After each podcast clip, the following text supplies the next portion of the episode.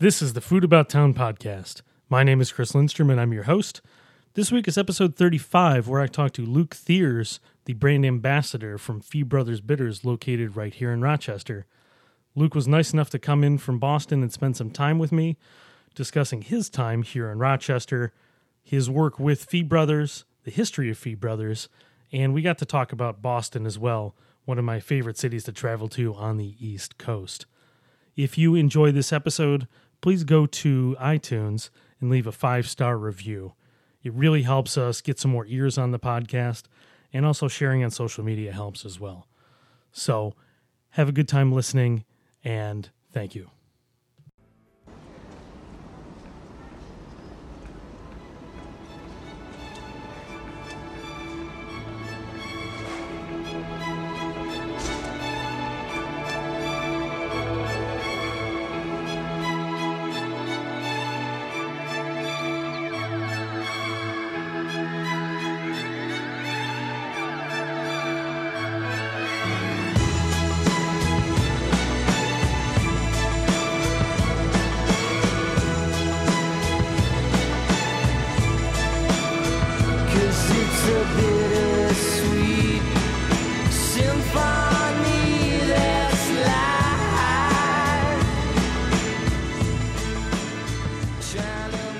So I'm going to start off and say I'm probably going to cough during this podcast.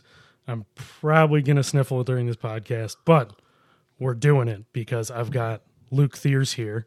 What's going on, Luke? How's it going? I'm really happy to be here. Things things are okay. yeah, yeah. things are okay, but I'm excited that you're here. And so Luke is what I, I forget the title. It sounds really grandiose. What- Uh, what's brand your- ambassador. brand Um, ambassador. I was thinking like global something ambassador, which sounded better in my head.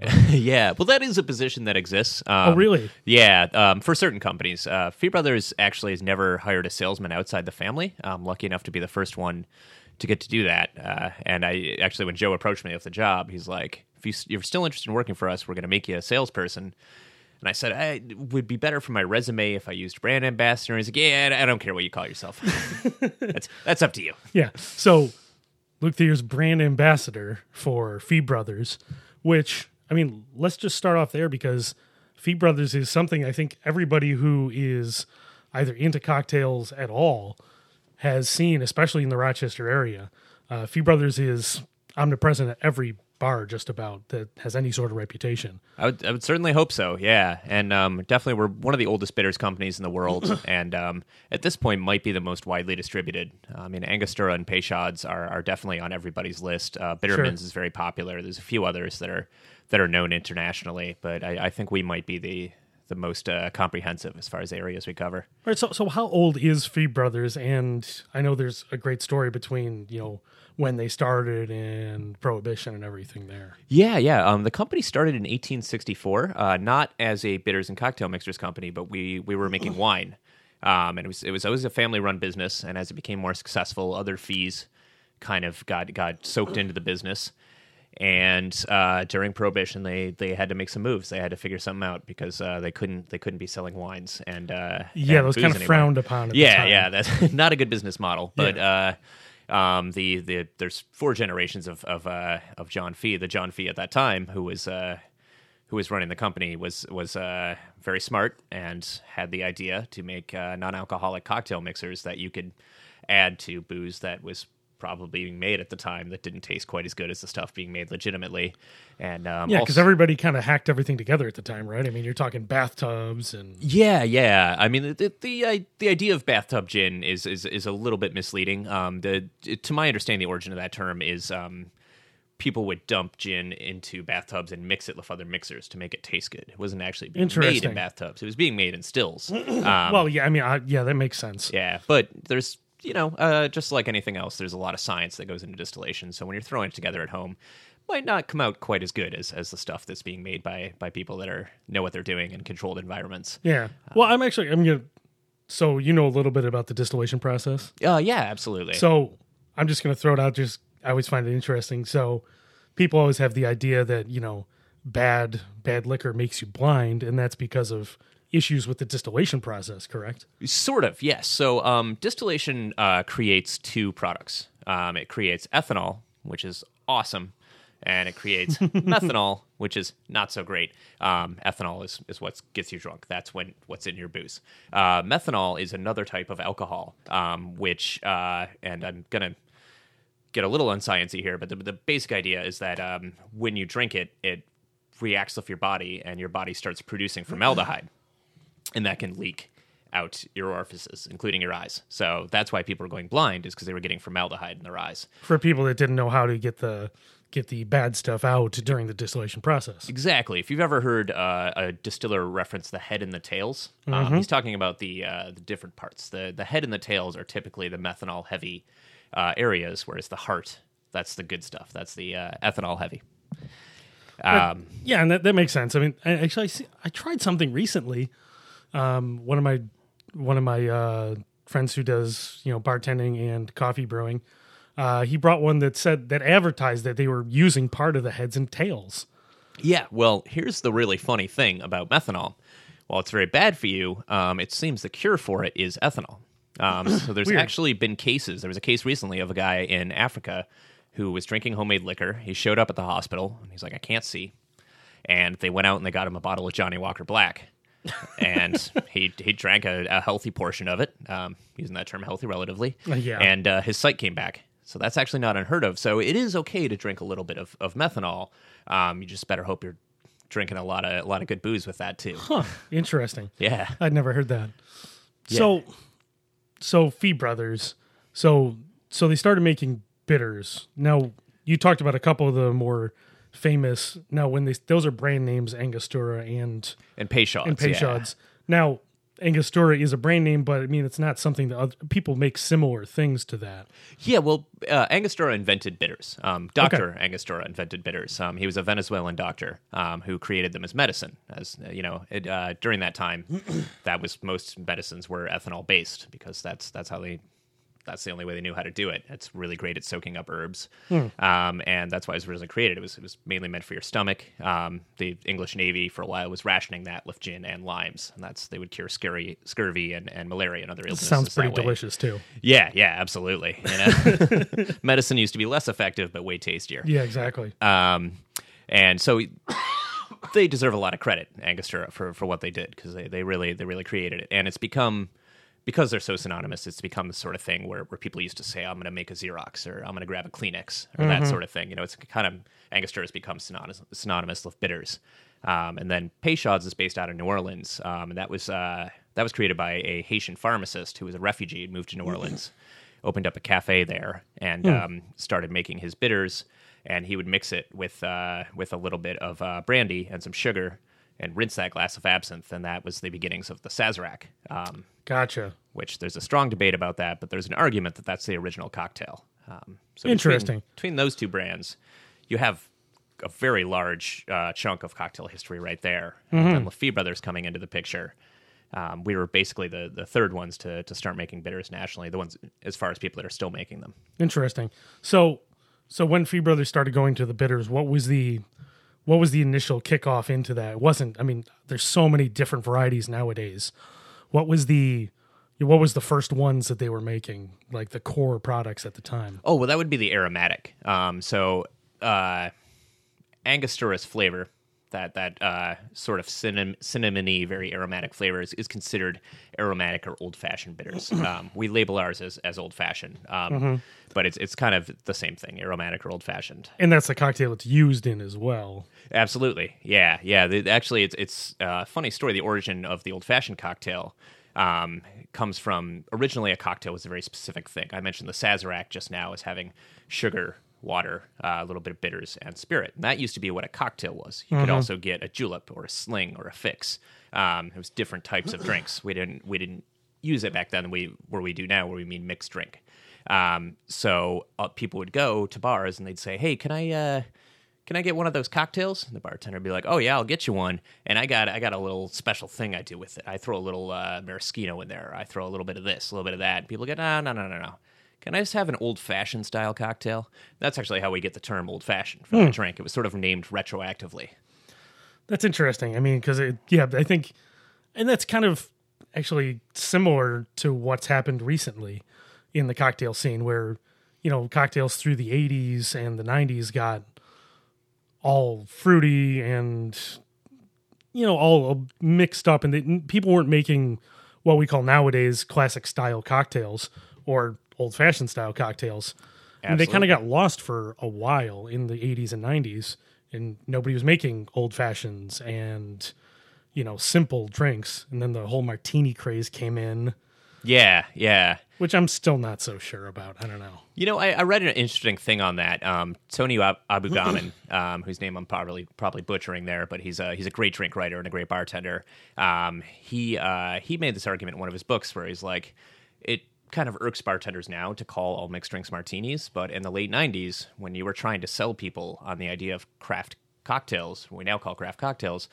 Cocktail was too old fashioned, and they thought, "Oh, that's what my grandpa drinks. He drinks cocktails. Why, don't, you, why don't you try this uh, passion fruit pomegranate martini?" You know, so I think uh, at the time it was valid. Um, Sure. Now it's just sort of confusing for bartenders to call drinks that aren't martinis martinis. it's kind of like people in the south that call all soft drinks cokes No kidding. which I, I've I've actually seen it happen a couple times. I always thought it was urban legend, and it's just really confusing. Yeah, no, I, I used to bartend in New Orleans, and But just, it, and you you've you've seen it happen. just having to ask guests like, "I'll have a Coke. What kind? Ginger ale." Ginger ale Coke, obviously. well, this could have been a shorter conversation. I mean, it, that's it's such a weird regional thing, and obviously, and this is it's a great topic. Is you know Rochester's right on the dividing line between pop and soda. yes, yeah. So I grew up in Buffalo, and it was definitively pop. Nobody from out from in town called it soda. yeah, I mean, I'm, I'm a pop guy. I Yeah. still hold on to that ma- mainly. I think I've crossed over, which is it's weird now when I call it pop. It seems odd. Yeah, but I mean, it really is such a regional thing. yeah. Well, to me, soda again is confusing. If you order a vodka soda, you don't want a vodka and Coca Cola. No, certainly not. So, yeah, that, that's why I prefer pop over soda. But, oh, That does sound terrible. yeah, I mean, I'm sure I've had worse things.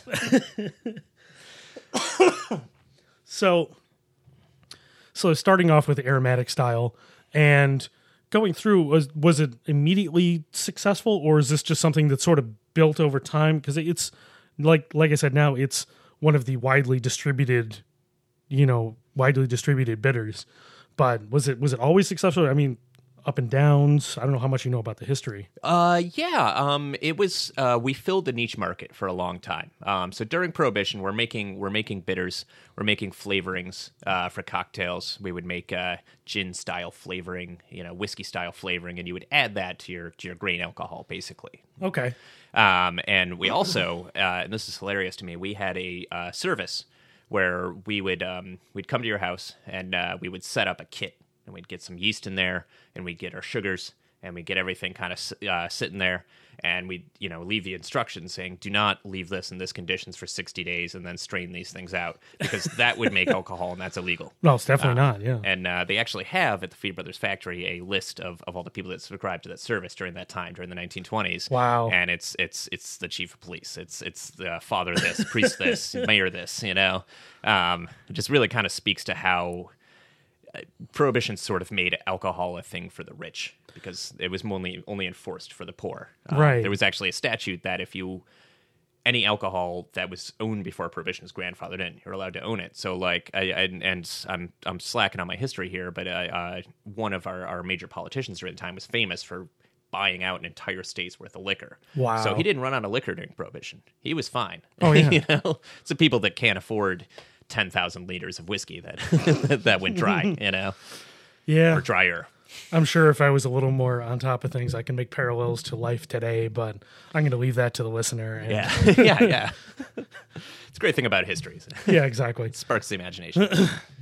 So, I mean, have, having had these a few times, what's what's the biggest difference between what Fee Brothers does and what everybody else is doing right now in the bitters world? That's a good question. So there's a few things that set us apart for the rest of the market. Um, in addition to the fact that we've just been around a much longer time, um, we have one of the largest selections of flavors out there. Um, I don't necessarily want to say the largest, but it might be. We have 17 flavors of bitters. Um, and really diverse stuff as well. I mean, things you'd never really expect, like uh, celery, cardamom, Yeah, yeah, absolutely. The cardamom is one of our newest flavors. I love that one. Um, we just came out with uh, molasses this past year. Um, we'll have something new on the market uh, in the next couple of years.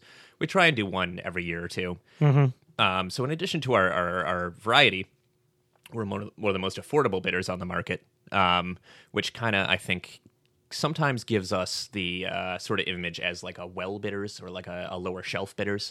Um, but when you're adding that little of something to your cocktail, um, I don't know if you really need to spend forty to fifty dollars on a bottle of it. Um, and the other thing too, the main thing is we're glycerin based, whereas as most all other bitters really are ethanol based. Um, So what what's how does that affect you know the the process? How does that affect the end product? Yeah, I mean, there's there's definitely a big difference. The uh, the main difference is that our bitters um, in the United States are considered alcoholic.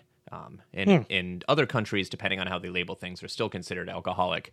Uh, but here they they are non-alcoholic, um, and that's obviously a huge difference right there. Um, I remember uh, when I I had the privilege of opening up the Owl House. Um, we would have a lot of guests who were who were pregnant or didn't drink anymore or anything, and I could make them sodas with the bitters. And it was like right there is, is an advantage. Um, plus, glycerin is, is a is a really amazing uh, chemical. It's amazing. I, I kind of got working towards this job and got really interested in glycerin when I was in New York City a few years ago. And I was a, a I'm not going to say the name of the bar because I'm about to kind of talk some smack on it, but it was a it's an amazing bar, and, and uh, the head bartender slash owner there is is incredibly talented, and I was just really excited to meet this guy. And you know, I introduced myself, and, and he asked what I did, and I said, you know, I, I bar attend bar in, in Rochester, and I actually I work. Uh, I wasn't official with them at the point, but I, I'd helped design the black walnut bitters and stuff. So I said I kind of work with this company, uh, Fee Brothers, and he he made this face, and I thought he didn't know who I was talking about. I'm like, that's impossible. He's got to know who we are. This is is a bitters bar. That was that was what they're centered around. Right. And uh, he's like, those aren't bitters. I was like, oh well, I can argue with you, you know, okay. Right. And he's like, I don't actually believe in putting chemicals in my cocktails. And yeah, I, I know a lot more now than I did then. I probably would have continued the conversation, but in my head, I was like, isn't ethanol a chemical? Yeah, know? and that, that's that's a whole argument that it's hard because everything, obviously, Yeah, if you have any science background, everything's a chemical. Yeah, isn't it carbon a chemical? you Right. know? Um, but I'm really glad that happened because uh, at the time, my, my friends kind of lauded me for just sort of taking it and, and not fighting back with them. And they're like, wow, you you must be a really good with guests if you can take that from another bartender. Um, but also, it, it led me to like, well, what is glycerin? You know, what does it do? Why do some people look down on it? Why are people scared of it? And it's it really led me on this journey of, of learning about this this incredible chemical and, and knowing more about our, our bitters. And uh, that led me to hosting a seminar at the Rochester Cocktail Revival last year. That was on um, it was on preservatives and um, and spoilage and things like that, and safe preservation of product. But it was it was sort of centered around glycerin. And we had uh, Chuck uh, Chuck Cerankosky, uh, who's in charge of the RCR, also the owner of Good Luck and Cure, had um, told me he was we're, we're old friends, and he was like, you know, you're ha- welcome to the seminar. I don't want to hurt your feelings, but you need to prepare, be prepared for like five people or less showing up. And I was like, great, you know, that's less intimidating. And if I get to talk to five people about glycerin, then awesome. I had a good afternoon. We had about 35 people show up. Wow, Um, I mean, that- it's- literally. and it, it's it's a topic that unless you're really into things, and I think that's a good sign. We'll, we'll transition in a couple minutes into the you know Rochester cocktail scene, but it's a great sign that the scene that people care about the little things, which when it comes to craft cocktails is everything. The little things are everything. Yeah, absolutely, absolutely, and just it's all it's all built on people's interests. if people if people don't care, you're not going to go that far with it. And I, I see people in this town are just excuse the pun, just thirsty for knowledge. Oh, boo. I got better ones.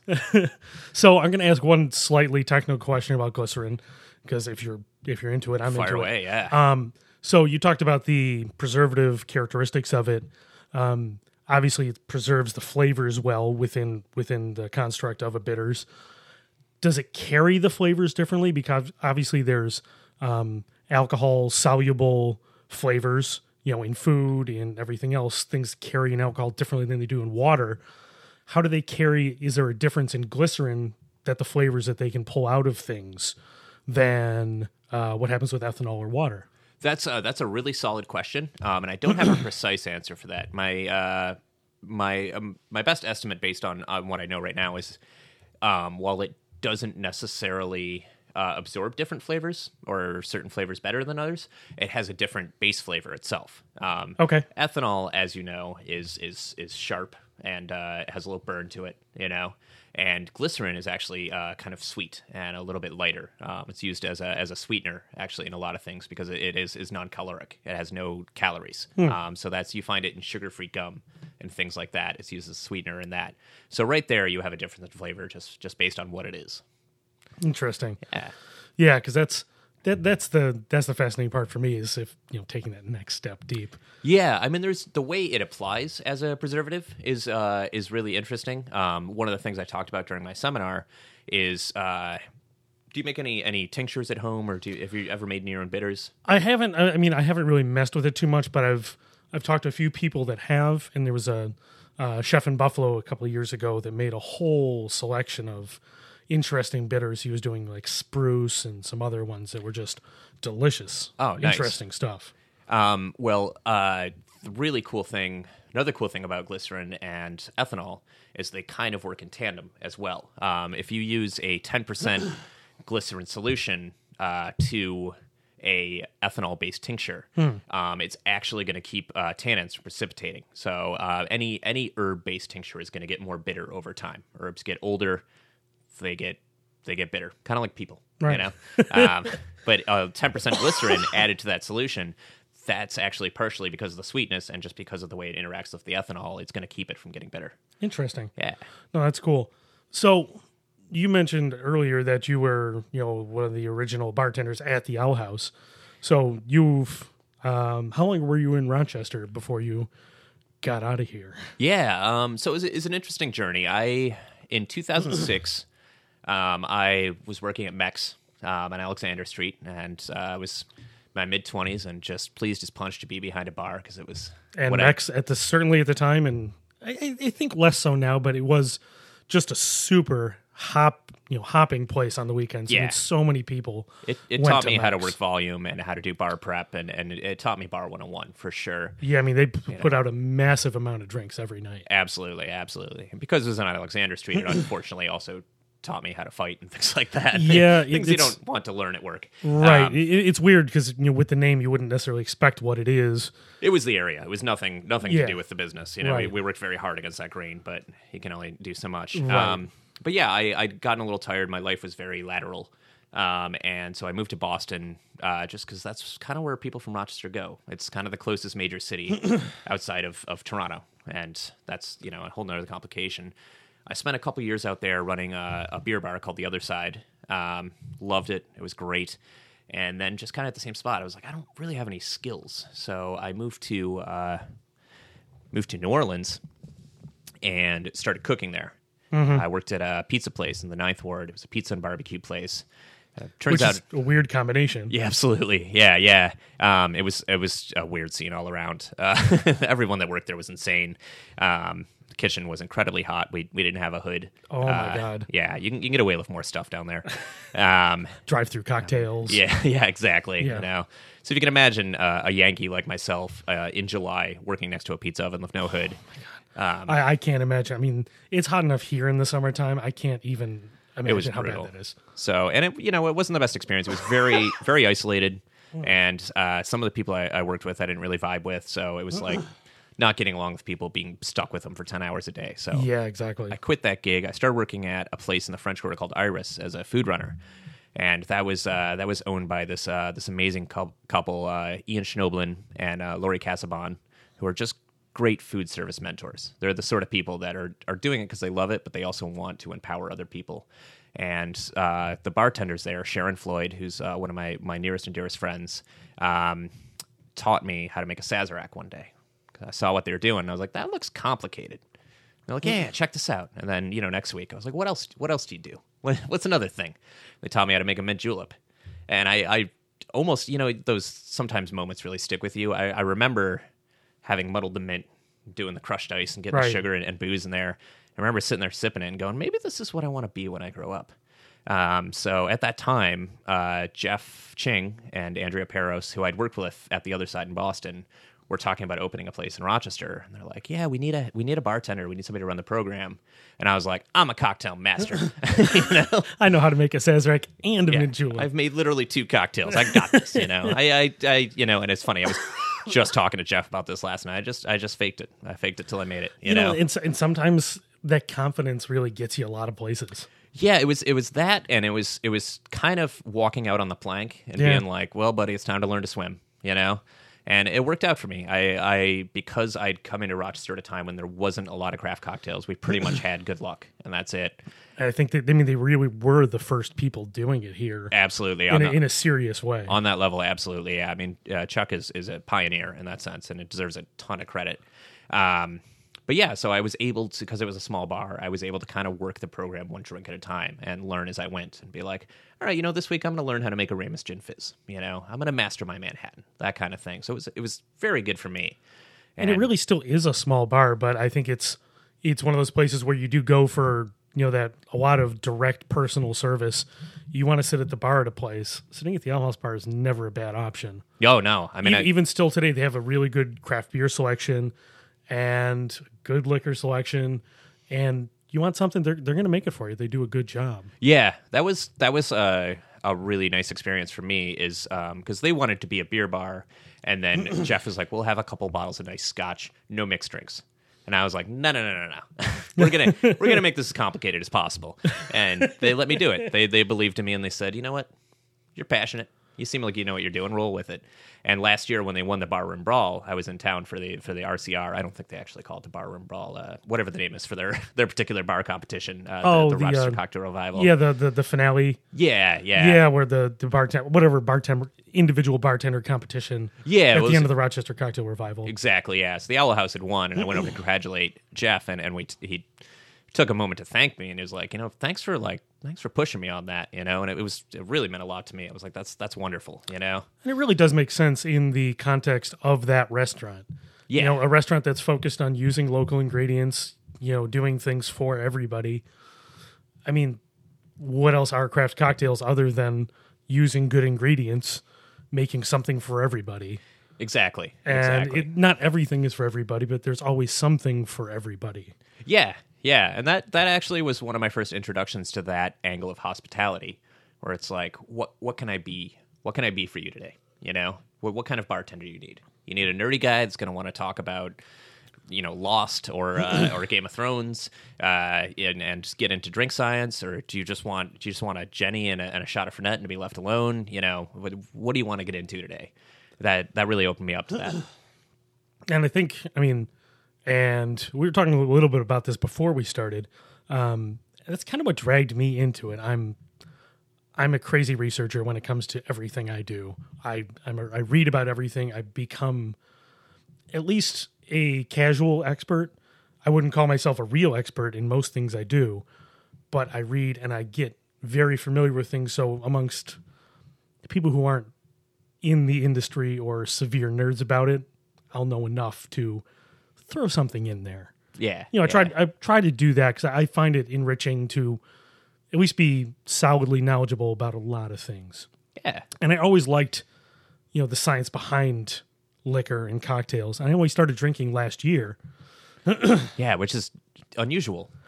I, I would definitely it's definitely unusual. And I, yeah, I started at 31. Yeah. Um, now, now let me ask- ask you this, just just out of curiosity. Um, do you think the way uh, sort of the world's attitude about drinking has changed over the past years kind of opened you up to it? Did, like, did you kind of see the way people drank in their early twenties and that didn't appeal to you, but now you see a more refined experience? Yeah, absolutely. I mean, I was never. It's hard for me. I I I never got into the whole. I'm drinking to get drunk and do crazy things. It doesn't appeal to me. yeah, And you know, it, that's great for people that do. I don't hold it against them or anything. I never did. It was the.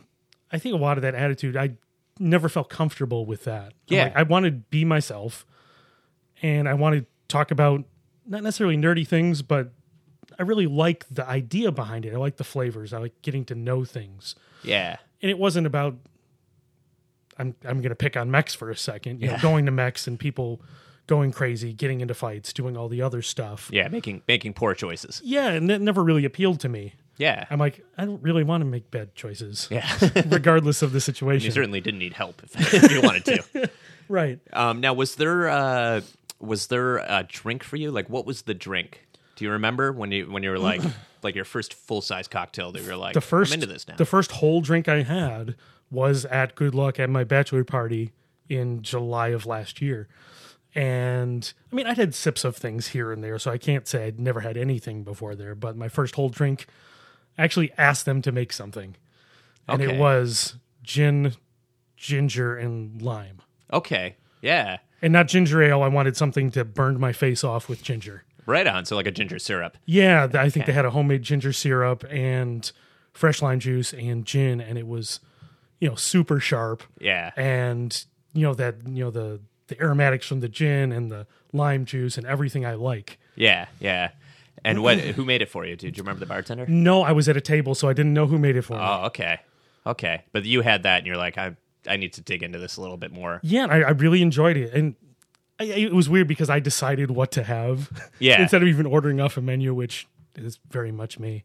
Yeah, yeah. But that's that's cool. I mean, you're like, I'm just gonna blaze this trail away for myself. you Yeah. know, try something new. and now now having gone through a lot of different places and different menu items and you learn a lot very quickly especially if you like i skipped the whole blank and blank thing Yeah, you know i skipped you know rum and coke jack and coke you know seven and sevens i skipped all that yeah, i skipped cheap beer yeah.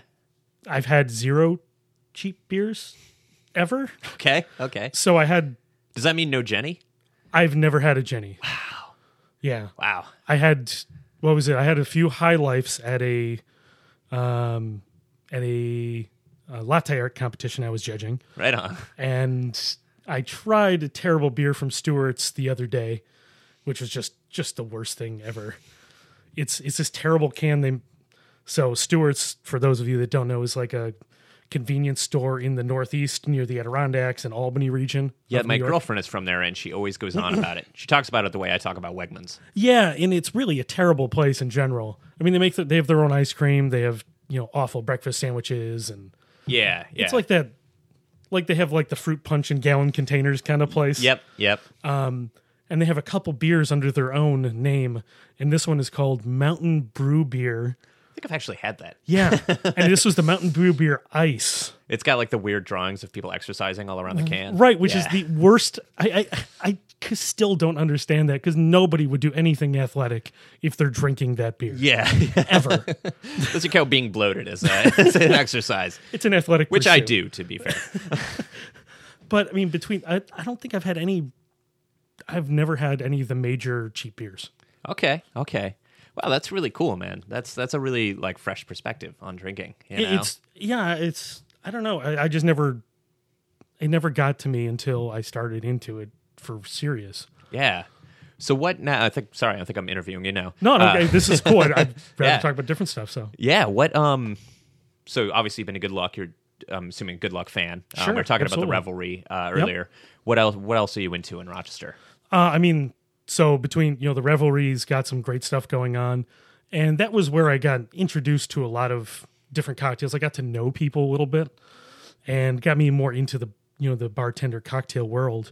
Sitting at the bar, talking to them, saying, "Hey, I liked, you know, I like ginger, I like gin, maybe something different that's kind of like that." Yeah. And exploring the different flavor profiles that come with cocktails. Yeah.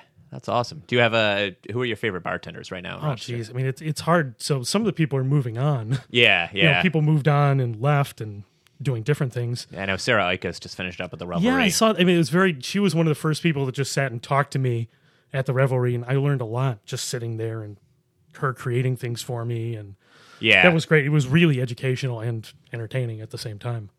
Yeah, she's she's uh she hits all the notes. She's a wonderful personality and incredibly talented and fast. That's the thing. I'm not a fast bartender. Oh, She's she's really know? fast, and I, the guy who impressed me immediately with his speed was um, Donnie Clutterbuck at, at Cure. Yeah. now at Cure, uh, formerly at the Revelry and Good Luck. Um, I mean, his the speed that he was. I used to watch him, just amazed at how fast he was making drinks without making mistakes. Yeah. Yeah. And he, it's just it was astonishing how fast he was. Yeah, yeah, he's outstanding. Um, I actually had the privilege of, of hosting a class with him last night at La Casa. on uh, cocktail technique, and and we're both too busy to really communicate. Yeah. So it's basically like you get a half hour, I get a half hour. Um, it, it'll be great, you know. and uh, that uh, you know, obviously, as as the hours leading into it, I started getting nervous, and I'm like, you know, like I hope he's amazing. Hope he's not so much better than me. I look dumb. you know, like there's like two ends of worry, and I'm just like trying to find the balance. Yeah. Um, but it, it was incredible. You know, Uh we realized. Uh, so he worked for Booker and Dax in New York City, is Yeah, he's told me about that a little bit. I had him and um, one of my other favorites, who's not bartending as much anymore, but uh, Zach Makita from the Revelry. yeah, absolutely. Um, but he's one of those guys that just brought the energy and brought the he brought the party. Yeah. just with his attitude, yeah. and it, it's hard. Not, it's a little infectious when you're around him. He's always just so into you. Yeah, absolutely. Yeah, yeah. It's it's it's uh it's like enlivening. Yeah, being around those guys. You know, that's something I really. I feel like I have to remind myself of because I'm sort of a naturally low energy person. I'm, I'm a little bit older too. I'm in, in my my mid 30s, um, so been you know behind bars for. Uh, well, that sounded like I was in jail. Uh, been working behind bars uh, for over a decade, so you know I, I- get tired. You know, we would typically work twelve hour Sure. days, and those are honestly guys I think about sometimes to kind of shame myself and, and to putting a fire under it and getting it moving. And I, I've mentioned it to other people, and I've mentioned it to them when I say I don't get how they do it. Yeah, I, I I've never had that much energy in my entire life. Oh my god, yeah. I mean, the yeah, especially Zach. He's is just just pure lightning. You know? Yeah, and I've seen him before shift over at Joe Bean. Um, you know, just oh, two espressos and a large coffee. Let's let's get going. yeah, yeah. And that's you know that's part of the reason we have such a strong scene in this town. I'll, I'll never forget my last night in Rochester before I moved to Boston two years ago. Um, I had my going away party at Cure. It was a Sunday evening. I had I was leaving uh, the following Tuesday. And I met John Carroll, and he's like, "I'm new in town. I opened this bar, the Revelry." I'm like, "Yeah, I heard of you guys. I love pineapples." You know, I got talking. He's like, "Listen, this may be a little weird, but do you want to guest bartend before you leave?" I'm like, "Well, I I could bartend tomorrow night, but that's my last night in town." Yeah. He's like, "Great. I just I've heard things about you, and I I want a piece of you behind my bar." That's so cool. so sweet. So I show up, and he's like, "Let me buy you dinner." you know, I got my friend with me, who's helping me move. He got us dinner, and he gets me some drinks. He's like, "Let me know when you're drunk. We'll get you back here." I'm like, all right. I don't leave town. I don't care. I get back there and he turns the lights up. And this is now, a, Jo- I know is John Carroll move, but this is the first time I'd seen a bartender do this. It's like, Yeah. it's like 10 o'clock. Everybody's doing their thing, getting drunk. The revelry's a big place. Yeah. Turns the lights up, turns the music off. Hey, everyone, I'm sorry. I'm really sorry to interrupt your evening, but I need to talk to you for a second. Um, we have somebody special here tonight. Introduces me to everyone, you know, and he's like, This is Luke. He's been getting you all drunk for a couple years. Uh, he helped get the cocktail scene in this town going. You know, I'm like, What is happening? What is he doing? and he's like, I, you know, I just want everyone to, to recognize that, that we have someone really special back here tonight. So let's all give him a big hand. And That's then so uh, cool. everyone claps. And Yeah. I'm like, like bright red, just Yeah. embarrassed and like, oh my God, this is. And he, he hugs me and he whispers into my ear, I feel like we've known each other a long time. Let's get drunk. Wow. And yeah, I just I just kind of shook daiquiris and, and it made everything. And I remember thinking to myself, things are changing. Like next time I come back, this is going to be a different city. And you know, it's the crazy thing. He's he was only here for a year, you know, a year or a little more, and it really did change. Yeah, I mean, the, the, I mean, as much as obviously Good Luck was the pioneer, the Revelry kind of kicked it into kicked it into the next level with sort of the scene part of you know craft cocktails. exactly. I mean, they they really brought the I don't know, really brought the the hipness to it. I think because I mean, Cure was always I mean not Cure, uh, Good Luck was there, and it was kind of like the the lone bastion. You know, Owl House was doing some good stuff, but there wasn't like I don't know, there there wasn't a lot of fervor for craft cocktails yet. Yeah, I mean, I think the thing is, is Good Luck has always been a restaurant first, and they're an Yeah. incredible bar. Um, but I think they're primarily restaurant first. The Owl House is definitely a restaurant first. They have about 100%. seven seats at that bar, um, and you had Cheshire, which is still the only only cocktail bar in, in Rochester. Yeah, which Everybody it's else still is one of a those restaurant. still one of those hidden things, Absolutely, but and it's still a cool place to go to. but I think the what the Revelry brought was was they brought faster cocktails and they brought Yeah. you know big time personality. Um, and they were they were the first place that was a restaurant, but it felt more like a bar. Yeah, You know. and it really does. When you're there, you forget there's a restaurant above you. Oh yeah, yeah. See people coming down from dinner, and you're like, "But we're having a dance party down here." Yeah, there's bongos and everything else going on. yeah. But yeah, I mean, he really he really did change things, and then he's gone. Yeah, And I mean, obviously doing great things in Buffalo right now too, with Buffalo proper. It's a it really transported what the revelry was bar wise and put it in Buffalo. Yeah, yeah. Um, I had the honor of guest bartending there last year. Um, he set me up on the second floor bar and let me do my own weird thing. I, I at the time I had a Caribbean Gothic theme menu that I was that I was working on. That Um, sounds really cool. Yeah, yeah. I I I love um Tiki's a big inspiration for me, has been for a few years. Um and I love the boilerplate tiki theme. It's fine, funny mugs, uh, Hawaiian leis, that kind of stuff. Um, What's not to like? yeah, yeah. Um, but I I want to get weird with it. I want to I want to make it even weirder. So I, I'd been doing the Caribbean Gothic thing for a while. I, I've gotten away from that. Um, just uh, lately, uh, and this is getting a little a little bit heady, but I, I've been reading a lot about how tiki is is sort of built around cultural appropriation. And Yeah, I mean, there, there's there- a lot of things are when you really step back and look at them. Absolutely, absolutely. But I, I and I I don't think that's the worst thing in the world. I don't think it's a good thing. Hmm. Um, but I, I, I, I, what I'm saying is, I don't think that anybody who's into tiki and the normal tiki stuff is a bad person. You no, know? and it, people definitely don't think about it in that context. It's definitely more veiled than, let's say, the Washington Redskins. yes, absolutely. It's definitely more veiled, and if most people who are drinking them would never think about that unless you took those extra three steps of Wikipedia diving or something. exactly and that's it. and that's kind of people don't people don't think about that's the line right there because I, I think people should be educated on it and i'm not talking about your everyday just guy who walks into a bar looking for a mai tai Right. you know we don't need to sit that guy down and be like here's a hundred years of history you know I, i'm talking about i'm talking about educating bartenders Right. because you should just be aware of what you're doing you know i, I still see uh, at bars and bars i really like i still see charlie Chan tiki mugs where it's like that's that's like a kind of rough uh, i mean if that was representative of a different race it would be like no way you know Right. And th- there's it, it's hard because it was of the time.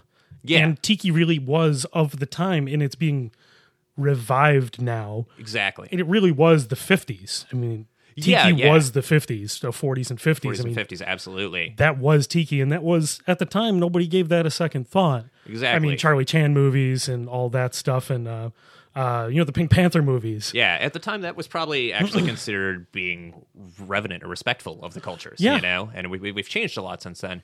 And it's funny, you look at the the originator of tiki, uh, Donn Beach or Don the Beachcomber. His real name is uh, Ernest Raymond Beaumont Gantt, um, which is probably the whitest name I've ever heard. Oh, it's, so white. um, and the only thing it would be more white if he had like a number at the end. If he had a three at the end. yeah, the third. Yeah. Yes, yeah, Esquire. Um, Esquire. Um, but yes, so that uh, that's who created Tiki. So that Yeah. tells the story right there. He traveled to the islands a bit as a kid. He knew a bit about Polynesia, and he owned uh, was basically a whiskey bar in Los Angeles. And said, well, "Yeah, I got this idea," and it was brilliant. What he did was brilliant. What he created was a lasting legacy. But I think it's okay now to look back at that and comb through and say, you know, this this mug has unusually large features. This maybe I don't want behind my bar. You know, Yeah. I think it's okay to piecemeal pick things out. But I, what I've tried to do is is take the feeling of tiki. Tiki to me is is is about paradise and escape. Um, you know, and that's that's one of the original tenets. That's why tiki bars, traditional tiki bars, don't have windows you can see outside. So if it's raining, it's daytime, it's whatever you don't want to see outside of a bar. It's not there. It's not real. You know, I remember uh, there was the place we just walked into. We didn't have anything to drink. I wasn't drinking at the time. We stayed at a place in San Francisco that was right across the street from a famous tiki bar there. That's I think underground or it's you know looks there's like a river running through it and it's one of these legendary tiki bars that just screams it's only that. Yeah, yeah They only do that and they you know big drinks with fire and all that stuff. yeah. That's and I love that. I was just in Chicago and I went to two amazing places: Three Dots and a Dash and Lost Lake.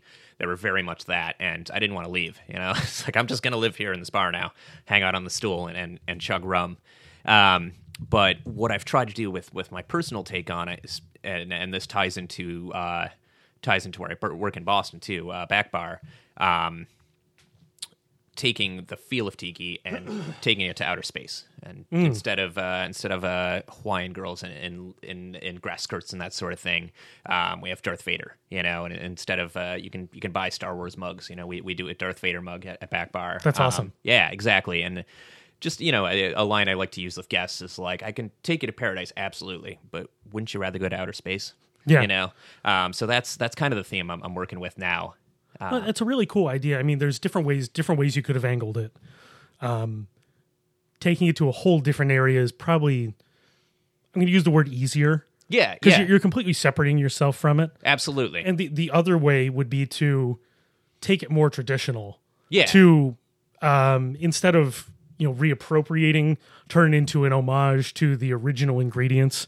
exactly. So it'd be either to really dive deeper into it and tackle it from a more I'm, I'm going to use the word authentic, even though I hate using the word, I catch your meaning. but but diving more into like you know going back to more traditional Polynesian ingredients and you know trying to yeah more honor it instead of reappropriate. I think there's that's a could have been a different way of taking it too. Yeah, absolutely. And I, I think I think that's a fine way to do it. I, I am definitely not talking about burning the whole thing down and starting over. Yeah. You know, but I think by doing what I do, and people, you know, obviously they assume that I have a, uh, you know, a, a Firefly or Star Wars angle on this drink. Um, it's because I'm a nerd, which is not inaccurate.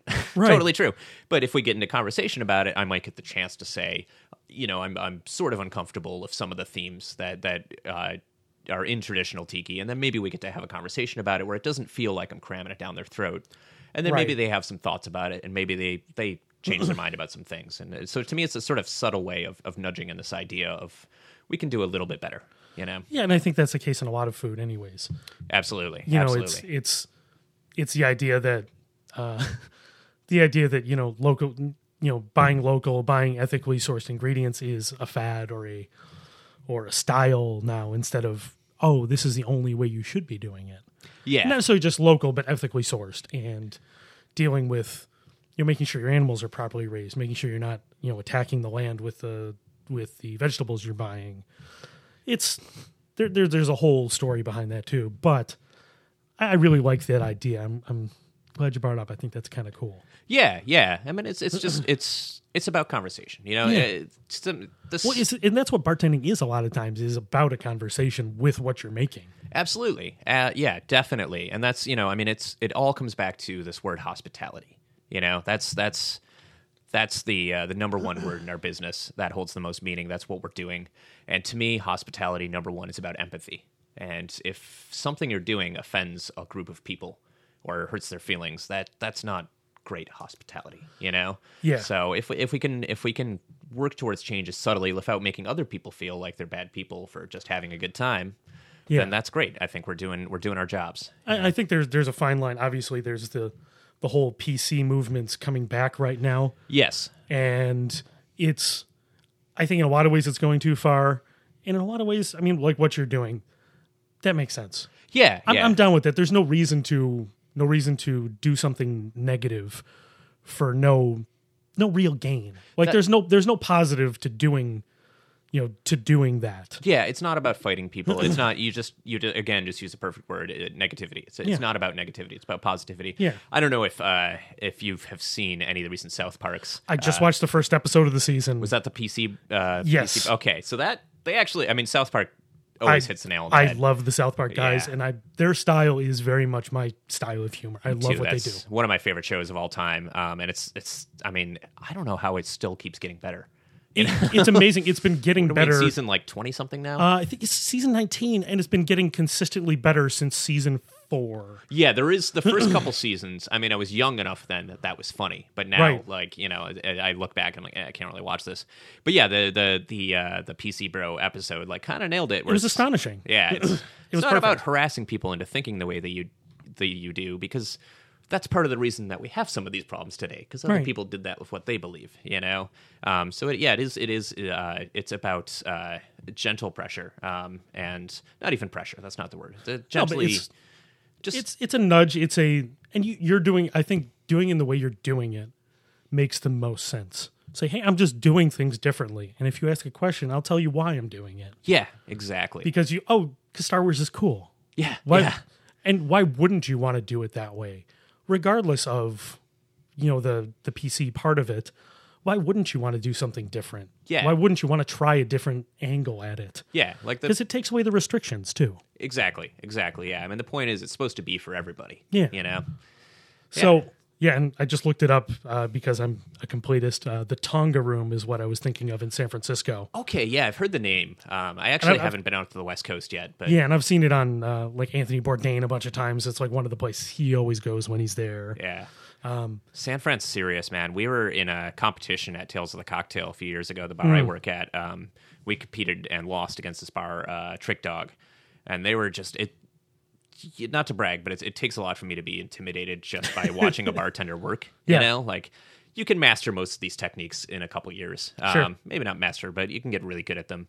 And just watching like the way those guys stirred and the way they moved behind the bar, it was just like I feel like I should just be sitting down and taking notes instead of Yeah. going up against these guys. You oh, know, Oh, sure.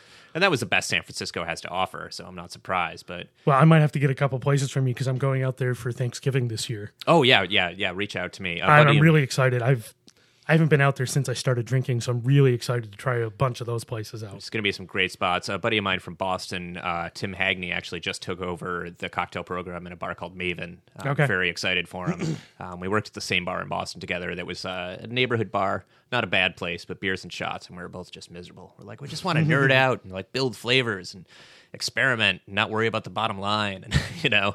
And now we both work at great bars in opposite ends of the country. Every artist dream. yeah, yeah, exactly, exactly. So let's dive into Boston because Boston's my when I'm going somewhere out of town, I go to Boston because I have a friend who's right outside of town. Where does And- your friend live at? Uh, he lives in just outside of Newton, Hmm. so not not too far out. Um, not too far out. Easy easy to get into. Easy to get into the city, um, but far enough out where you're not you know paying crazy, Yeah, ridiculous Boston Boston prices. Just crazy Boston prices. Yeah, I mean, I got the last afford- affordable apartment in Somerville, and once the T Oh, stop goes in down the boy, street, that's the end of it. Oh know? yeah, that's the end of days. that's probably probably be time to relocate. um, yeah. but yeah, so uh, so you're a big Boston guy, which is great. Yeah, I'm really enjoying city. it because it's it's a very approachable city in a lot of ways. You, you can get into their public transportation, you can get around, you can walk around pretty easily. Yeah, Um, everything's gettable. Yeah. and it's a city I've really enjoyed getting to know. Yeah, I mean it's it's exciting there right now too. The food and beverage scene is just exploding. Like, I actually had committed to a bar in New York City two years ago when I was living in Rochester, and almost last minute, like a couple days uh, before I was going to move, a friend of mine in Boston was like, "I just need you to trust me. You belong in Boston." It's just such a weird thing. You know? It is a weird thing to say, "No, no, no, yeah. Change everything in your life because I got a feeling. But I've trusted her, and uh, it was the right move. Um, Yeah. Like I said, the spot I landed at wasn't quite for me.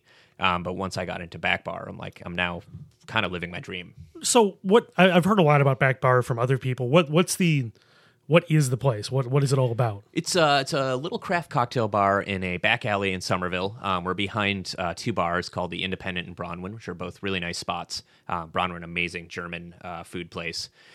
Um, and we're we're it's a red door next to a dumpster um, with a service entrance down an unmarked hallway. Um, and you know, it's funny. A Japanese TV show actually did an episode on us, um, and the way we watched it, it was all in Japanese. We don't know what the hell they were saying, but Yeah. the way they did it is this mm, like low ominous hum, and they're coming up on the door, and you, you hear the Japanese commentators like, "Oh no, like what is this?" And then it, you go down the hallway, and it just gets darker, and then the they open up the front door, and then it's like you know there's like chimes and like ah, like, but that that sort of encapsulates the experience. Like, Yeah. this is weird, you know, and and you know I, I was mentioning this earlier when we were chatting, but I worry that because we have that, people think, oh, these people think they're better than us. They're like hiding away in this back alley with their little cocktail lab, and that's all true. But we definitely don't think we're better than anybody. We serve people for a living. Um, we're very hospitality driven. So I, I feel like by having sort of a nerdy angle to it, that's going to make certain people think, all right, this guy definitely doesn't think he's better than me. You know what I mean? We, we can nerd out and talk about how bad the Phantom Menace was, at least. You know? Yeah, it definitely helps. I mean, having at least some angle where people, even if they're not comfortable with necessarily the the style or the cocktails, it's something that people can latch onto. Yeah, yeah, absolutely. And you had mentioned how you're a big fan of Audubon. Um, Yeah, it's it's my my buddy. Every time we go in, we drive in. We'll drive in like after work, or we'll get there at like eight or nine o'clock on a Friday, and we're like, oh, we got to go somewhere that has food now. yeah, We want a good drink. We want simple food that's done well, and we end up there just because it's. Uh, I was describing it as a post-hype cocktail bar. absolutely. There's a big movement in Boston where it's these neighborhood bars. Um, another Yeah. example, uh, Highland Kitchen, um, JM Curley. Like these bars that do world class cocktails, Hmm. but they're a neighborhood spot, you know? And uh, back bar's sort of the other end of that, where it's like, well, we're, we're a little bit further down the rabbit hole. Right, Um, which you need both. absolutely. I think you need the people pushing the limits because who's creating the next trend, who's creating the next ideas. Yeah, yeah. You got to have that. and for for every type of person a bar i, Yeah. I always like to think you know Yeah, like sure. we can we can all be diverse and, and but i do love that movement of places where it's like first and foremost this is a bar you should be casual and comfortable and if if you want an awesome negroni like coming right up you know Right. Um but yeah that's that's a really cool cool thing about that town um what uh what other bars have you been to any of the bars in boston that you're a big fan of I, I haven't been to a ton of the bars. I've been to more of the restaurant side of things. of course because I've like uh, and actually one of the restaurants I've been to a lot that has um, great cocktails as well is oh wow am I really forgetting the name of this place? do you know what neighborhood it's in Oh yeah, it's in the it's near it's near Harvard. It's alden and harlow no, I was at Alden and Harlow this last time, which was really spot. cool. yeah But oh, I'm just I'm hating myself right now because I've been to this place like five times, and it's the best burger I've ever had. Oh, it's it's it's in Cam- uh, Craigie on Main. oh of course Tony yeah. Ma's place. Yeah. Um, and yeah, I, I know it's Craigie on Main, and it's a it's a high fine dining place. But when you go to the bar, you have to wait in line before it opens to sit at the bar and get a nineteen dollar hamburger. That is the best thing, best Oh, hamburger I've ever had. probably life changing It's astonishing. I mean, I haven't had it, but I can, I can just tell it's amazing. It's unbelievable, and it's one of those like, oh, this is how great a hamburger can be when it's sourced, grass fed, brought to the proper fat, cooked certain way, seared to perfect crispness.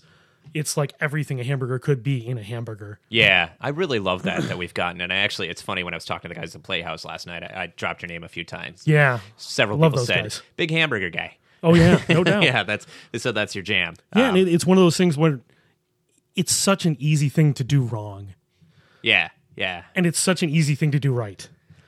But so many people don't take the couple steps to do it properly. yeah, And why aren't you putting a crust on your hamburger? Why aren't you cooking it properly? Why aren't you seasoning your thing properly? yeah, There's yeah. no excuse for that. Yeah, exactly. And you know, that's the same way I think um, Lift bars that purport to have a good cocktail program that don't take the couple hours to learn how to how to shake and stir and what kind of ice to use and, and things Yeah. like that. You know, but you know, then again, not everybody's going to be great at it. No, You know. No, you can't. Everybody can't be great, but I really hope everybody can be competent. Yeah, I mean, I just want everyone to do well. So know? Absolutely. I mean, there's no. I that I think that's the thing that hits me most is I just get disappointed. Like, why why aren't you doing it properly? Yeah, Because a lot of times it really doesn't take that much more than what you're already doing yeah, to do it right. Yeah. You don't have to buy, you know, 100 pound blocks of ice made from, you know, sourced water and carve it by hand. And yeah. you don't have to do all that. Absolutely not. You know. You know, should you filter your water? Yeah, you should filter your water. Yeah, yeah, But like, you don't have to do everything. You don't have to hand carve every cube. yeah. You don't have to do that. We do do that at my job. But Do you really? yeah, yeah. I mean, not every cube. That, that's not true. Uh, we have a, uh Kold-Draft machine for our standard ice, but we hand cut ice for uh, drinks served on the rocks or, or for uh, spirits That's served on the rocks.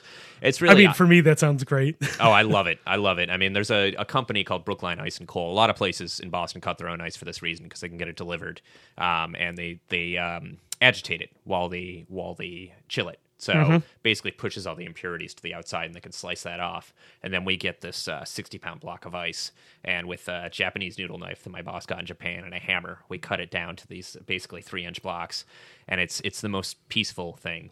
Guess Like- where I'm going next time I'm in Boston. Oh my god, absolutely! Oh, it's going to be so cool. Yeah, man. I'm really excited to see that. Yeah. Because that's just like, that's taking nerdery to another level. And I'm always interested in that. Yeah, my actually, and my uh, my roommate and and uh, one of the best bartenders I know, Kyle Powell, is going to be opening a spot um, in the Seaport area, of Boston, called State Street Provisions, and they're going to be they're going to be cutting ice to order in that fashion. Wow. Yeah, That's a crazy idea. yeah. It's, it's I love I love the idea of slowing yourself down on purpose to Yeah. do something better, but also just to make yourself work harder. So you're, you're like, well, I've created all these challenges for myself. Better get to it. Oh, You yeah. Because if you're cutting ice to order, that's, you either have to have an army of people or you have to know that you can only sell X amount of things a night. Yeah, yeah. or really just you know hustle hustle through the the steps, like all the steps that you take for every drink. Like just move faster. You know? Yeah, and make make everything, every movement correct. yeah. Don't make mistakes. Yeah, yeah. It's, don't it's- waste movement. It's a fascinating idea. I remember that one of my first days at Back Bar. Uh, I was training on service bar. We have a separate room for service bar, so you're kind of in this closet, um, just cranking out drinks. They have uh, all the cocktails in the menu batched and little bottles of all the things. So you're, it's really just go go go. And uh, the woman who was training me looked looked at something, and she was like, "I was." Yeah, I was just, I I forget what tool she was looking for. But she's like, yeah, I was looking for that up there, but I know it wasn't up there. So I just wasted a head movement. I, was, I remember Wow. thinking, I was like, a head movement? Like, you think you're never going to get that back? Or, like, Yeah. and I, it it really, it set the tone for me because I was like, dude, this place is serious. you know? Well, it, it does. It sets that. In a lot of ways, it, it sets that. Um, I'm going to go back to my corporate background. Uh, you know that that uh, kaizen, always improving. It's a lot of these 5S things where it's everything in its place. And in a lot of environments, it doesn't make sense.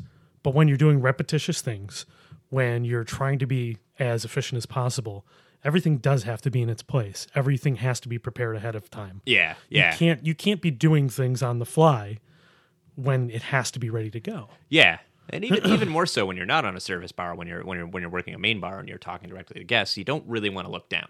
Yeah. If you can avoid looking down your whole shift, then that's kind of a, that's you kind of pitched a no hitter, kind of perfect there, you know, um, because you you want to be looking at your guests, and especially at a place where the drinks might take a little bit longer.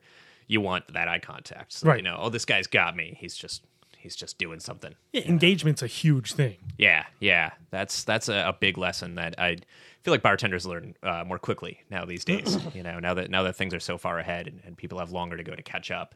Right. That's that's something that's really enforced from from the giddy up, which Yeah. which is awesome. Yeah, that's really cool. Yeah, So we've got I'm we could keep on talking forever, but we've got we've got three different Fee Brothers bitters here that we're gonna let's- taste. Let's taste some bitters. Absolutely. Um, so I'm going to start you out with uh, with one of my favorite flavors. Um, this is uh, our our aromatic or old fashioned bitters Mm-hmm. um, that we uh, throw in. Uh, excuse me, Four Roses barrels. We've gone through a few different ones. It used to be Jack Daniels, then it was Maker's Mark. Now we're on to Four Roses. So it Okay. kind of keeps getting bitter every edition. Um, but this is the brand new. These just uh, went in bottles last week, so we Oh, might be the first people in Rochester tasting them. Awesome. Um, yeah, That's it's pretty cool. And what you're going to notice about that, and I see uh, on on your lovely bar back there that you have our, our standard old fashioned. Yes, absolutely. and I, I keep saying aromatic with Fee Brothers. is old fashioned. Joe's going to yell at me. I'm used to it. Uh, but um, so the differences you're going to notice is that the uh, the cinnamon is a little bit sweeter. That's from the oak mellowing it. Um, it definitely it definitely still has that aroma though. It has that I'm gonna use that uh, fireball like aroma. yeah, Not absolutely. not fireball like, you know, the, the the new drink, but like that like the candy. Yeah, the fireball candy yeah, aroma. Yeah, that's that to me is that's sweet cinnamon uh, in my book, um, and you, you'll get that even more so on your palate if if you're making me a, a traditional Manhattan. That's that's the bitters that I, I would uh, I would shoot for is our, our whiskey barrel aged old fashioned. So we were going through the little routine before. So why don't you explain the routine while I'm doing this for, for tasting bitters? Because this is there's always a routine for tasting things. Yeah, yeah, I, um, I, I learned about you know routines for you know cupping coffee, for tasting chocolate, different. It's which is really cool. We'll Yeah. talk about that another time. But Which, by the way, um, this is uh, me. Me and Chris just met today. I had written, written to him uh, on Facebook and Yeah. said, "You know, do you want to do this thing?" He's like, "Absolutely." This is my first time at his house, and it's like, "I'm, I'm dragging a little bit. Can you make me some coffee?" And the guy, the guy makes me a. Uh, is that that's a Chemex pot, right? yeah, yeah. I mean, I, I'm an amateur making coffee, but I do. I have a hand grinder. I've got a Chemex. I've got a scale. I try to do things the right way as much as I can. Yeah, yeah. But it was it was lovely hospitality and much See, appreciated. look at that hospitality, even in the podcast business. Absolutely. wherever wherever it fits. Absolutely. Um, but yeah, the, the long and short for tasting bitters, um, my preferred method is uh, pour a little dollop on the back of your hand. Another great thing about Fee Brothers, because we're glycerin based, um, they're a bit more viscous, a bit thicker. And it does stay in place. It's because glycerin is a thickener. Exactly. So that, that'll sit right on there. Um, and that's something you can think about too. I talk about this a lot during seminars for your garnish game. Um, I like to do a lot of drinks where I get a sage or a mint leaf or something like that Mm. and float uh, any darker colored bitters. Something's going to show up black walnut, uh, uh, old fashioned, what have you. And they- they'll sit right on top of that drink. And then when the Interesting. So it's kind of like, you know, the leaf tips and you, and you get the bitters in your drink. really cool. Yeah, yeah. Um, but anyway, get a little uh, get a little dollop on the back of your hand, and then first things first, give it a smell. Anytime you taste anything, give it a smell first, right? Yep. Because you want to you want to get basically get your head acclimated, um, and then uh, you you go ahead and you just kind of lick it right off your hand. And it definitely does have a sweetness. Absolutely, yeah. Um, the cinnamon's a lot less on the palate than it is in the aromatics. Yeah, yeah, that's definitely definitely true. It's just so much more mellow, you know, and that's Yeah. that's why I, I prefer those over our, our regular old fashioned. Though our regular old fashioned are great, um, and now and then you're moving on to the next step. There, you got a little bit left on your hands after licking it off. Obviously, rub that on your hands and then smell your hands. And the reason for that is your your your nose and your palate work together uh, as this like really great team. You Yeah. know, it's like uh, Batman and Robin, but something cooler than Robin in there. Uh, uh, and uh, it the process, uh, to my understanding, is called retronasal smell. Um, and what happens is when you taste something, your mouth starts breaking down and releasing enzymes, and those enzymes basically inform your nose, like, oh, this is what's going on down here, you know. So it kind of gives gives your nose some notes. So then when you smell it again, it smells a little bit different Yeah. because you just you have uh, more of an understanding of what's happening there, um, and your palate's palate's been introduced to it, um, which is just fascinating to me. That that you're basically that's how your body works. You know, it's Yeah. almost engineered to taste things. And it's weird in between the aromas. I mean, it kind of plays along the same lines as um, you know when you put a, a cologne on too. You know the, what it smells like right away, what it smells like on a card, what it smells like on your person, how it breaks down over time, and you know aromas become you know very essential to people. Yeah, You yeah, know, I've I've used the same cologne for a while, and you know, the wife knows that I'm wearing it that day because it's it smells. The combination of me and the cologne is very much me at that point. yeah, yeah. And once you get used to these, I mean, it becomes more when you have it in something that you're used to. Exactly. Yeah, when you're acclimated to it, you, you can understand it a little bit better. Yeah. Um, here, let's taste the next one. Um, so I mentioned that the whiskey barrel aged old fashioned are aged in four roses. Um, this is amazing. So this is uh, our gin barrel finished orange bitters.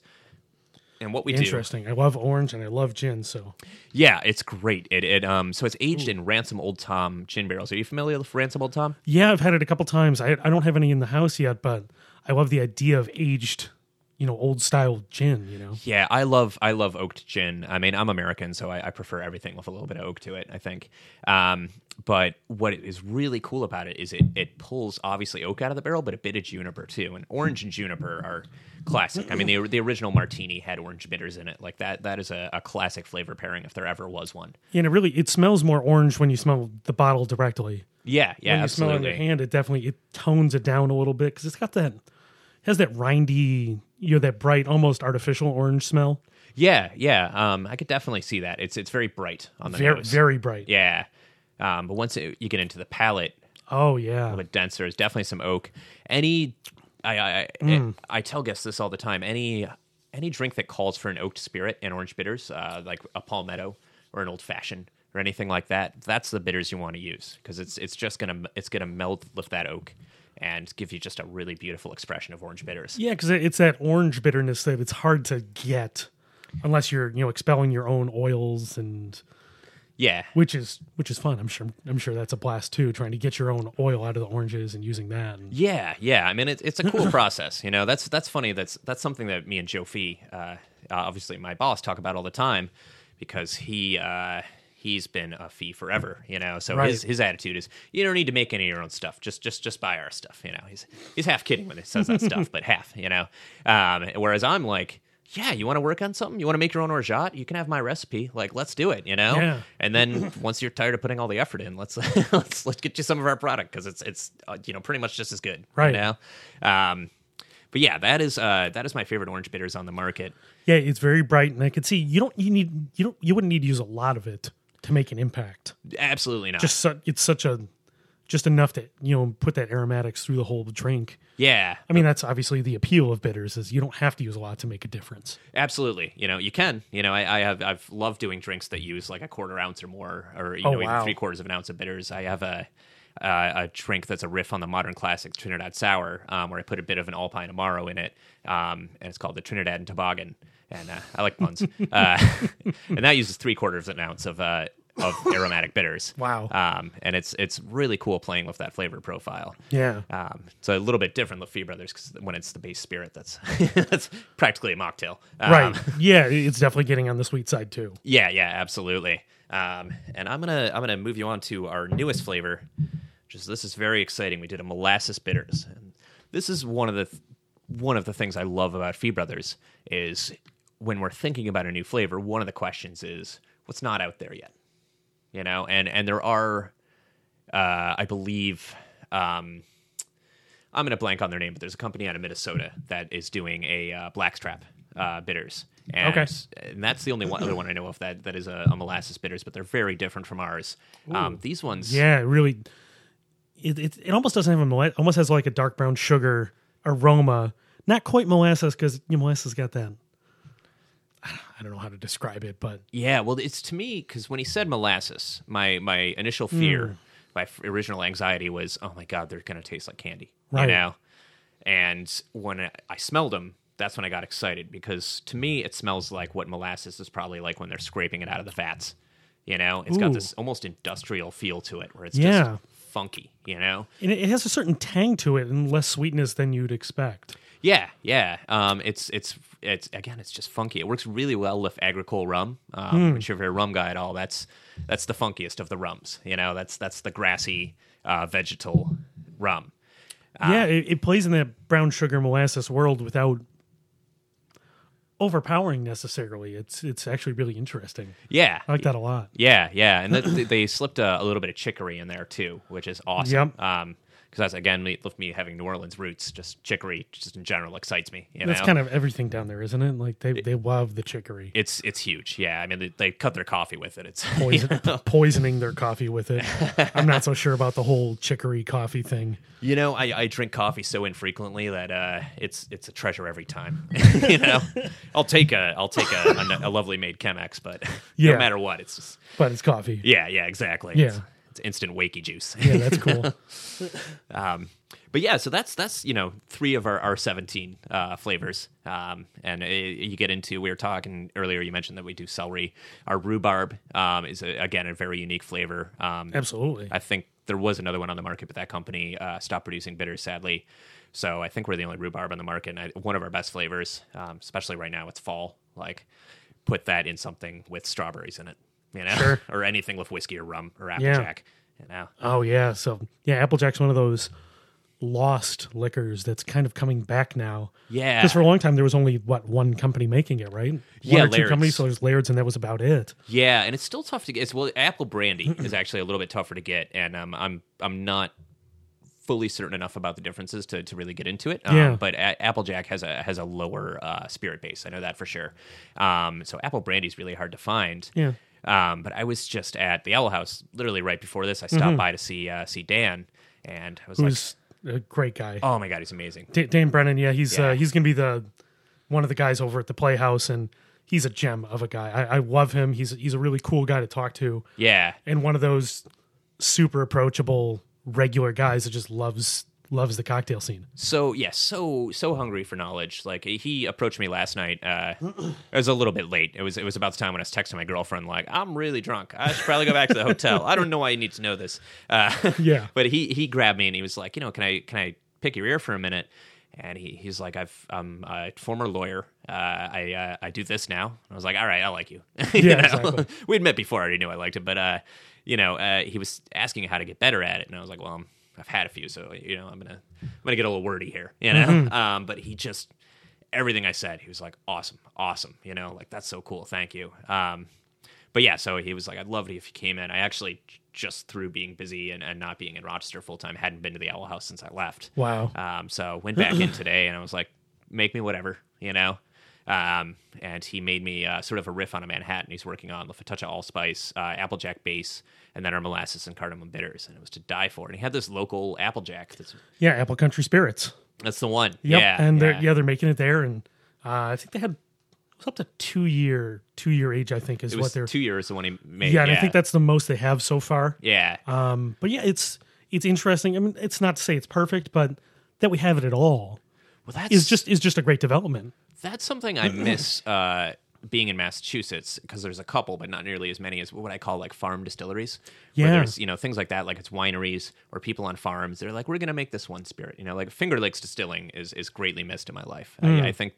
I think they make the best American cassis that I've ever had. I think it's outstanding. Um, and their gin, the Seneca Drums gin, is amazing. You know, Interesting. Um, and there, again, there's there's great craft distilleries in Massachusetts, but they don't have the connection to the wineries and farms that we do in New York State. So Yeah, and I think that's that's one thing because all of our basically all of our distilleries have are basically farm related. yeah, yeah, Because of the because of the Farm Act, they have to be certain percentage local ingredients to even operate. yeah, Um, it kind of it cool. forces them all into that. yeah, Like you know, uh, you know, Black Button and, and Apple Country, and it's all local ingredients basically. yeah. and it's it's a really cool. It forces them into it, but it still ends up being pretty cool because of it. Yeah, I think it gives it gives craft spirits in New York a very unique angle. Um, plus, I mean, apples in New York are, are pretty much synonymous, right? So we Yeah. should be making good Applejack out here. Oh, I, I hope so. Yeah, well, apparently we are. All right. Nice. Well, I think we've covered most of it, and obviously we could keep on rambling about other topics and Star Wars and other things. But Yeah. I think we're going to cut it off for tonight. So, um, Luke Thiers, why don't you give some plugs in case people want to go out to Boston? Absolutely, yeah. I, I do want to start out by thanking Privateer Rum, who co-sponsored our uh, seminar last night. Um, Cool. they're based in Essex County, Essex County, Massachusetts. Um, incredible company, very ethically run. Um, the head distiller uh, Maggie Campbell is is is the nicest and inadvertently most intimidating person I've ever met because she's just so goddamn smart. Um, just being around her, I'm like, uh. Right. Um, so you know, big thank you to Privateer Rum. They're available in New York State, um, and they make incredible rum. Um, also to La Casa for hosting us last night, and um, Awesome. yeah, and uh, yeah, that's that's uh, that's generally it. Thank you very much for having me as well. That was a blast. So if you do end up in Boston and you want to go to a go into a door that's down near a dumpster and then down a hallway, you should go to Back Bar and visit Luke. Yeah, come see his- me at Back Bar, unless it's the week of May fourth, and then it's called Ackbar. Yeah, That's fantastic.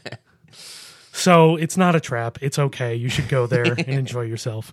And next time in Boston, I'll be going to visit Luke. awesome. I'm looking forward to that. Yeah. So thanks a lot for coming, and uh, thanks to Joe Fee and Fee Brothers for getting Luke over here. This is a it was a great experience, and like learning more about uh, some of our local Rochester companies. yeah, So awesome, very man. cool. Well, thank you so much for having me. It's Thanks, been a Luke. great time. And I'll sign off before I keep on coughing in the microphone. Cheers. Thanks, everyone.